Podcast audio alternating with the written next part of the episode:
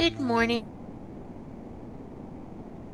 And thank you for joining in today's podcast. This is Dana from DAS Financial Aid Consulting Services here to um, host the weekly podcast. And I just wanted to uh, wish everybody a um, happy Easter. Um, I know, again, these are trying times and uh, things are being celebrated a little bit differently when it comes to um, being able to be together with our families and friends. Um, I know uh, Passover started a couple of days ago, and uh, then um, today's Good Friday, and then we have Easter on Sunday. And uh, for those of you also that um, are, uh, you know, dealing with a lot of stress, I just want to put it out there that, um, you know, as we know, things are not always going to be like this. It's going to be a little bit different for a while. Um, but uh, for the time being, we all just got to kind of do the best that we can with the situation at hand and, uh, you know, kind of remember that um, down the road when things do get back to some normalcy, um, these times uh, the kids that are home with the parents and, and so forth are going to remember this and uh, probably bring a lot of um, chuckles around the dinner table. So, um, I wanted to address a couple of updates that have recently um, come through from the Department of Education. And uh, one of which is with regards to the student loans. Um, I was watching um, the news brief uh, yesterday from the White House, and uh, the one thing that um, has been stated, and I'll reiterate it, is is that uh, with regards to the um, student loans, student loan um, interest rates have been dropped to zero percent um, for the time being. So there is, so that basically means that there is no interest accruing on current balances right now it's at zero, so there would be no interest accruing. The other thing that um, folks should be aware of is that if you have a federal student loan, so that means it's a direct loan that you took through your school, federal student loan. Um, that is also um, on deferred payment for 180 days or six months. Uh, so just make sure that um, if you have a federal student loan, you understand that it is going to be deferred for 180 days currently, and uh, it will be readdressed um, if the situation ends up going longer. Um, and so, um, the one thing I do want to remind everybody of, though, is that if you have um, private loans, that is that deferment is not affecting the private loans. So you're going to need to um, basically go to um, the servicer of your private loan and, and contact them and, and find out what they are doing to try to help the situation out. So don't assume that just because, you know, student loans are addressed in the media that um, your student loan is covered uh, because private loans are not under the umbrella of the stu- of the federal student loan. Um, so I have uh, been pulling together information and um, posting it on our Twitter page um, with regards to the latest updates that we have. Um, also, I want to remind everyone that um, on a regular basis, and I'm talking daily and multiple times during the day, scholarships360.org is offering scholarships. And uh, there's a multiple ample amount of money out there that if you are a student that is looking to go to school, you really need to take advantage of what the money is out there um, being offered because th- th- it's in abundance. I mean, if I had known half of what was available um, when I was in school, I would not have paid the amount of money that I paid out of pocket to go to school. Let's just put it out there that you know, it's crazy if you're not taking advantage of the um, money that's out there. And again, scholarships are free money. The only thing that's usually required is that you have to write an essay. And I think now, with the amount of time that we all have on our hands, trying to figure out what we can do with all the time we have on our hands, that sitting down and putting pen to paper and writing an essay um, to maybe qualify or even win a scholarship, um, you'd be crazy not to take advantage of that. Um, there's different categories. Uh, the current one that I'm looking at right now on the Twitter feed is with regards to culinary students.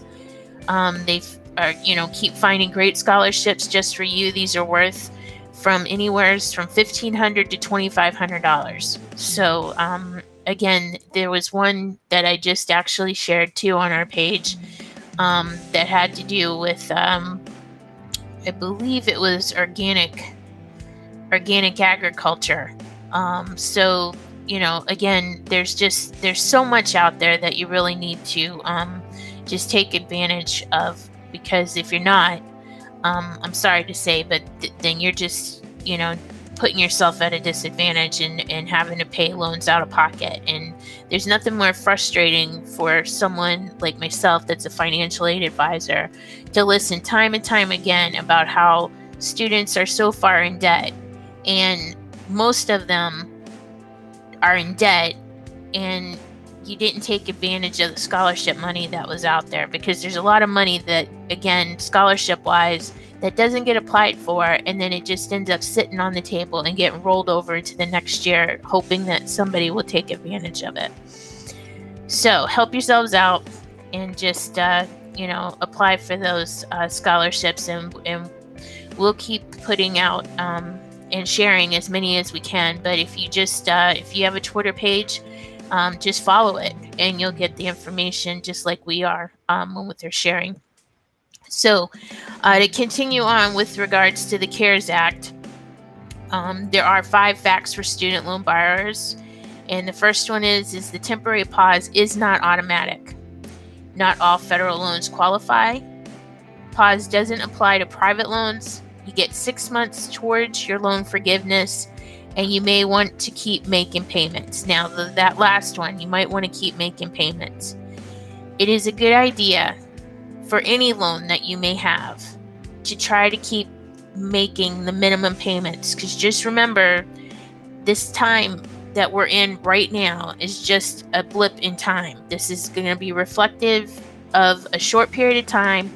And then as life goes back to normal or somewhat normal, you know, and you go back to work or you're able to pay a little bit more on your loans and they go back into repayment status and interest will eventually have to start generating again. This can't stay at zero forever. You are going to want to keep your credit scores up. So if you can set and make even just the minimum payment, and I know for a fact that the minimum payment can be 20 as much as $20 as little as $20 I, I believe that you could handle 20 bucks. Um, so, um, again, just uh, try to make sure that you are keeping up with your credit scores and uh, trying to, um, you know, make the best of it as you can with, uh, but don't ignore your payments. And if you're in a jam, make sure you reach out to the servicer. And, and again, the the uh, pause is not automatic. So you need to make sure that you're in contact with the servicer of your loan. And t- if you need to fill out some paperwork to make sure that you go on a pause, by all means, um, you know, fill out that paperwork. Now, speaking of paperwork, um, this week uh, there was a um, override that came down from the Department of Education with regards to processing files. And uh, for those financial aid advisors and students who are in the process of completing the, what they call in its compliance verification, if you are selected for the category of V1 and you have that requires you to fill out what they call a verification worksheet, whether you're a dependent student or an independent student, you are required to sign the verification worksheet. There is no override provided in the US guidelines that just came down, indicating that you can sign those documents with an electronic signature. So, it is important that you physically sign those documents and it's a signature page. If your parent's required for dependent students, your parent would be required to sign. If for some reason your parent is not available to sign, then you need to have a document provided. So you need to have a written statement provided and given to your school, your financial aid advisor, when you hand in the documents explaining why your parent's not available to sign the document at this particular point in time. That is not to say that the parent is not going to be required to sign it down the road before you end up leaving school. And um, every year, the um, as part of the Department of Education's requirement for those schools that are handing out Pell Grants and student loans, the direct loans, they are required to have an audit every year. And if the files that were selected for compliance, the verification, were not verified accurately, that file is in jeopardy of being rejected and the money that was issued on the file being refunded by the school and then you as a student will be contacted and you will have to pay the balance of the money owed. So it is important that everybody is on the same page and they understand that electronic signatures are not valid signatures on verification worksheets. Now, if you cannot, if your school's closed and there is no way for you to be able to one on one hand over your documents, the Postal Service is still working. You can package up those documents and you can mail them in. You can also, and they've overridden this because this is part of the what they call PII regulation, where protecting your privacy before you were not allowed taking pictures on your smartphones of your documents and then forwarding them to the to your advisors. They have overridden that with the new regulation that just came down. So you can actually physically take a f- picture of your signature pages or any of the other forms that you need to submit to complete this compliance, the verification, and you can submit your documents that way. The only thing in the override that it did permit, and it was basically suspending, were if your files were selected for the compliance category of V4 verification or V5 verification those documents, there were, were two forms, and the, the forms are called um, Identity and Statement of Educational Purpose. And what that meant was is that if you did not sign them in person with your financial aid advisor at the school, you were supposed to be doing that in front of a notary to confirm your identity. And how they confirm your identity is, is you hand over a copy of your driver's license or, or passport and they verify that you are the person you are to confirm your identity and then you also are confirming that you are going to be using the funds that you'll be receiving on the file for educational purposes and not going out and purchasing a car or a fur coat or whatever else you know arbitrary that you would be using the money for other than educational purposes. So that was suspended you're not you don't have to have a notary. But again you're not permitted to sign electronically. You would f- provide a valid signature on that document and then your institution whoever your financial aid advisor would be would then provide their um, signature as well confirming it. Um, so just to give a little heads up that um, there are some interpretation going around at some of the schools that um, are local that um, I have uh, actually been in contact with, and uh, they're accepting the electronic signatures. And I'm assuming that uh, their intent is to down the road update those signatures on those files. But having said that, um, it's better just to get the proper signature in the first place so that you're not turning around and having to chase down the file or the students um, again to go and um, get the proper signatures you need on those files so that um, there isn't going to be an issue with auditing and having to return money um, that um, obviously you don't want to have to be in that situation. Uh, so, um, that is a couple of the updates that I've uh, seen come down. Um, I know that um, there are a lot of uh, students that, um, again, we had discussed uh, in our last um, couple of episodes regarding um, graduations and uh, those being canceled. Um, I know that with all the virtual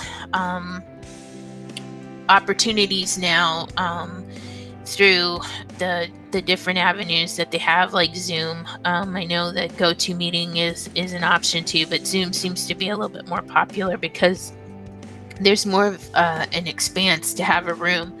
Um, I do believe that most of the graduations are going to be um, going virtual.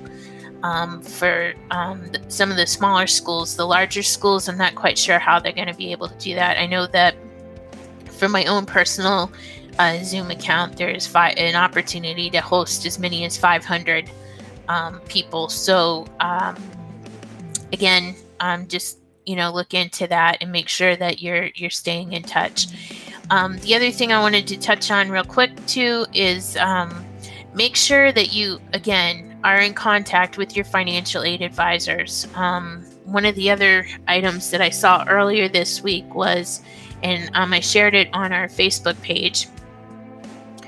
We have uh, many institutions that are now closed down that were having students be on campus um, who are no longer on campus. Your accounts are being refunded um, for those expenses because of the fact that you're not living on campus.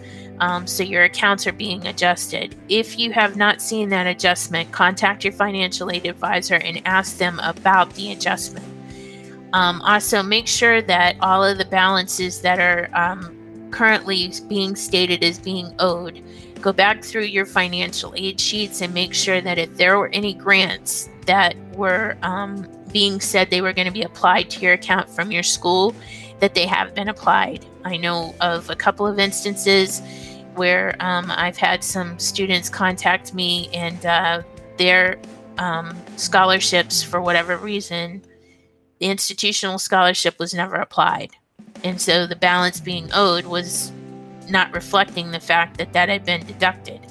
Um, so make sure that you are, um, your account balances are accurate so that you're not being overcharged. Um, and uh, again, that's on you.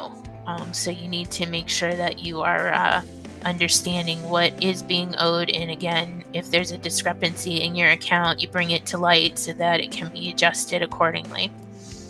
So, um, other than that, I just hope everybody is well and uh, doing the best that they can um, through this time and uh, keeping up to date on uh, what you need to keep up to date with with your regards to your schooling. And hopefully, um, as time travels on, we will um, be in a little bit more of a normal uh, situation come next September when school resumes. So, for everyone um, here at DAS, I uh, want to wish everyone again a happy ha- Passover, um, happy Easter, and uh, we will be talking with you again next week, next Friday at 11:30. So take care.